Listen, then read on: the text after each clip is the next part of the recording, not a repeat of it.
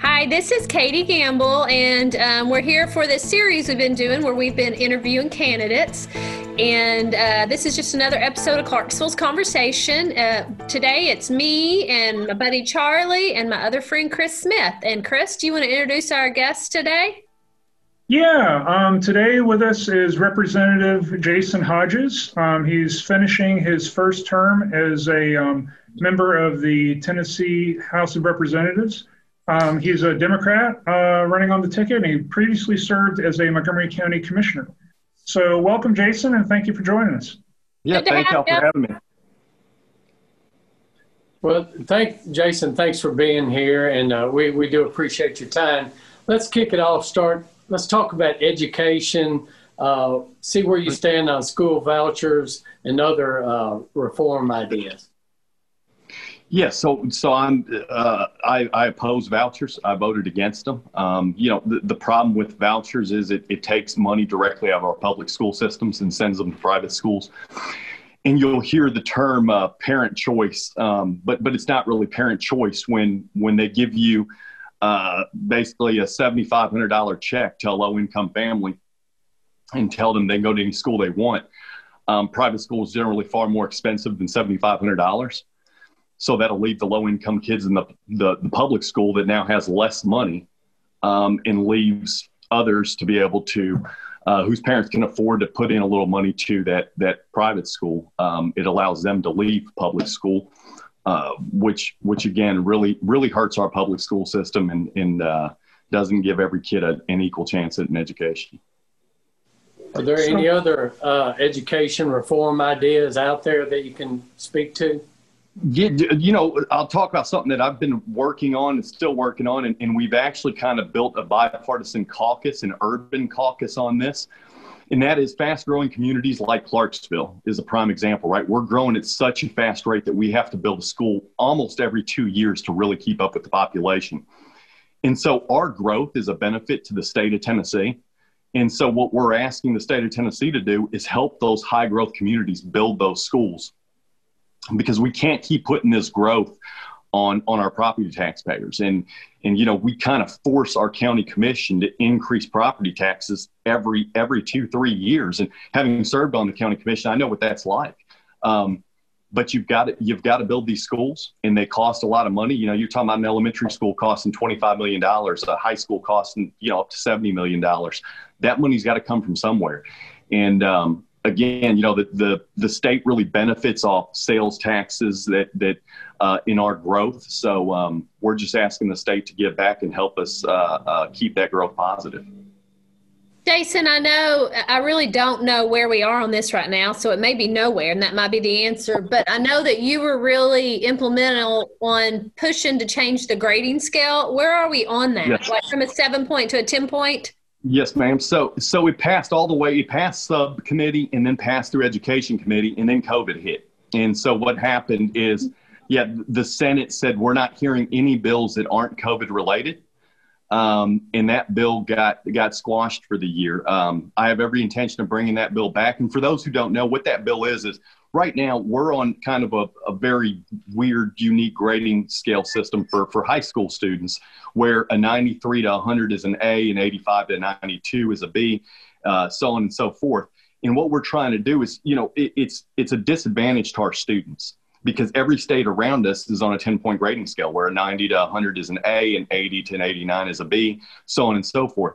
And so what happens is, for instance, I had a family, a military family father had just gotten back from Afghanistan. They they moved from North Carolina to to here. He gets stationed here. Uh, son goes to school. He's a senior. He starts school here, and his GPA just dramatically drops. Um, and actually, he was going to lose his scholarship eligibility. So even though his father just got back from Afghanistan, hadn't gotten to see his kid in over a year, um, the the wife uh, or the mother of the child, and the child moved back to an apartment in North Carolina just so they could finish school and he could maintain that GPA that he had earned on a 10 point grading scale while he's in North Carolina. We need to make sure that's not happening to our kids. Uh, it hurts our kids with scholarship opportunities and everything else, and, and hopefully we'll be able to correct that next session. Well, I hope so. I'm all for that. Um, so, talk to us a little bit about where you stand on Medicaid expansion, and then what are some of your ideas for affordable health care? Yes, so um, I was a sponsor of Medicaid expansion my first year in office. Um, my second year, uh, I actually passed my bill to a Republican prime sponsor and became the co-sponsor just because uh, the Republicans are the supermajority in, in the House of Representatives, uh, in the Tennessee House of Representatives. And, you know, a bill like that, especially a big bill like that, always has a better chance of, of passing. Um, we right now are, are actually having meetings, uh, uh, a bipartisan group. Um, of, of several legislators that are, are trying to push it again, and, and we're really building steam. We've added members. Um, the, the bottom line is we've lost $7 billion uh, from the federal government out of this. Uh, the federal government, just so just so you know how Medicaid expansion works, the federal government was going to cover 90%. The, the state was on the hook for 10%. But the hospital association was in a cover we governor haslam had actually negotiated uh, a deal that the hospital association would cover our 10% for good. So all, we, we weren't going to pay a penny for this. We've lost $7 billion um, the, the biggest uh, argument has been um, from people that oppose it is well you know what if what if the federal government stops the program um, my response to that is the, the federal government to this day has never missed a Medicaid payment. There's no reason we should think they would. And, and even under some hypo, uh, hypothetical situation where they do, um, I would say that uh, having insurance for a little time is better than not having it at all. And I can tell you, as a legislator, I'm, I'm given health care uh, from the state. Um, I can accept that or not accept it. I of course accept it, knowing that every two years I could lose that because there's there's no guarantee that I'm going to be reelected. So I'm still going to take it though. That's two years that I have insurance. My family has insurance that that uh, we otherwise may not. Um, so so you know I think that's kind of a uh, a silly argument, and hopefully we can uh, in a bipartisan way get Medicaid expansion passed. So, um, sticking a little bit with uh, healthcare, um, what do you think about Tennessee's response to the coronavirus pandemic? Um, how do you feel we've done, and, and, what do you think maybe we should do differently? Yeah, you know, I think obviously anytime this is this is the first time in my lifetime, um, and and I would say in in pretty much everybody that's in government's lifetime that that they're dealing with a pandemic. So so a lot of mistakes were made. You know, when do you you shut everything down? When do you open everything up? Um, and, and those are those are tough decisions to make. So I, I don't want to be too hard on the governor here because at the end of the day, uh, this was a first time for everybody, right?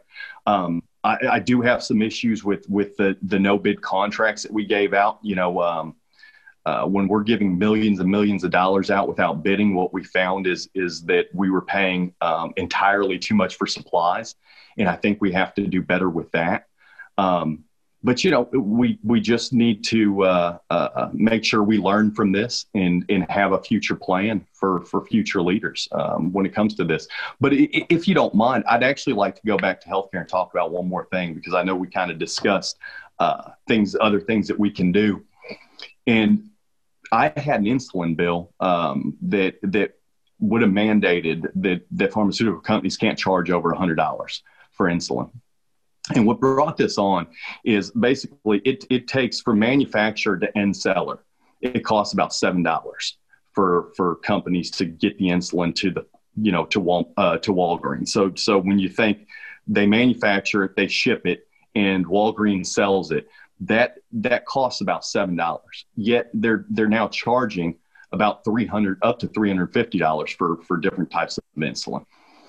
And so they're, they're price gouging the citizens, right? We know this, and we've got to put a stop to it. Um, and, you know, I, I know a lot of people talk about free market concerns there. But what I'd like to say about that is there's a difference between a need and a want. And I, I talked about this during committee. Um, you know, when we want something, a TV, um, free market works absolutely tremendous. It's why big screens are or you can buy a 70 inch big screen for $400 now, right? Because we don't need that TV. So companies know they better reduce that price to make me want to purchase that TV. Um, that same thing can't be said for a need. And so the example I gave during committee was if I've got this bottle of water right here and I tried to sell it to you for $500, you'd laugh at me. But if we were in a desert and you were dehydrating on, on the verge of death and I tried to sell you this bottle of water, you'd give me anything you have for it. And so that's the problem with, with uh, pharmaceutical companies. They know that and they're doing exactly that. They are just taking advantage of the consumer.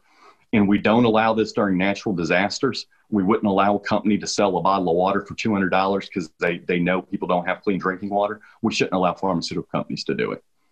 But um, Jason, couldn't that same argument be extended to essentially any drug that is, you know, of a life-saving nature? Or um, why stop with insulin, or, or why, why focus on insulin when there's so, a lot, a whole lot of other drugs that you, sure. that could be applied to? Yeah, and, and I agree with you, Chris. It should be, um, but but insulin right now is just a a uh, they really have a hold on the market, and they've they've really their costs have shot up um, you know, by just outrageous costs in the last 10 years. Um, you know, it wasn't too long ago that you could buy a vial of insulin for 12 bucks on the market. Um, and then 20 years later, we're at $350 because they have no more competition. There's three manufacturers, and and they all uh, their prices all jump at the same time. So we can assume they're they're probably working together. And so, yeah, I, I would say we uh, should definitely look at other other pharmaceutical uh, uh, companies in the future and uh, what they're manufacturing. Um, but insulin is a is a huge need in the state of Tennessee. Diabetes is a is you know a huge risk in Tennessee. Um, and so that that was one that we wanted to address uh, first, and, and, that did pass through subcommittee. And again, uh, COVID hit, mm-hmm. so you know it, it got put on hold by the Senate. Why Tennessee with a bill like that? It seems like the kind of legislation that might be better or more appropriate to address at the national level. Um, what's the argument for Tennessee kind of jumping into this issue? Sure. Well, a lot of states are jumping into this issue because you know the federal government um, is is just hard to depend on to pass anything. They're they're busy arguing with each other all day long, and um, uh, we see very little get done. So um, I, I, think that the states need to step in at this point and um, take care of their citizens. So, Jason, in closing, are there any other issues that you feel like the voters should keep in mind before they go to the ballots?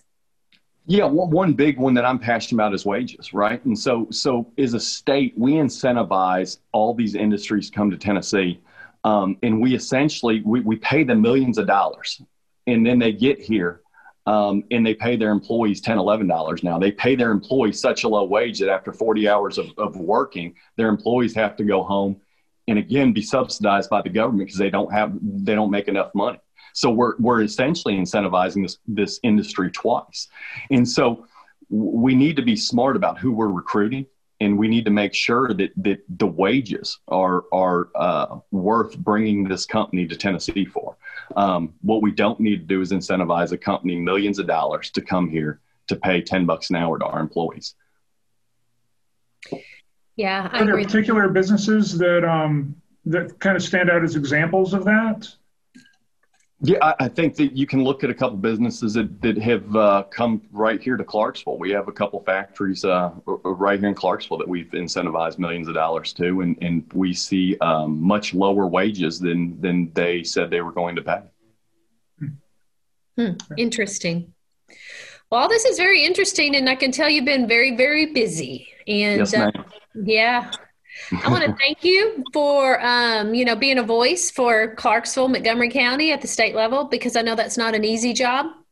No matter what decision you make, there's always going to be somebody who doesn't agree with you, huh? yeah, absolutely. yeah. So I just want to tell you, keep fighting the good fight and keep fighting for Clarksville, Montgomery County. And thank you for serving for us. And thank you for joining us today. And yeah, well, thank you for having me. I wish you much luck at the ballots. Thank you so much. Subscribe to Clarksville's Conversation wherever you get your podcasts so you don't miss out on a single conversation.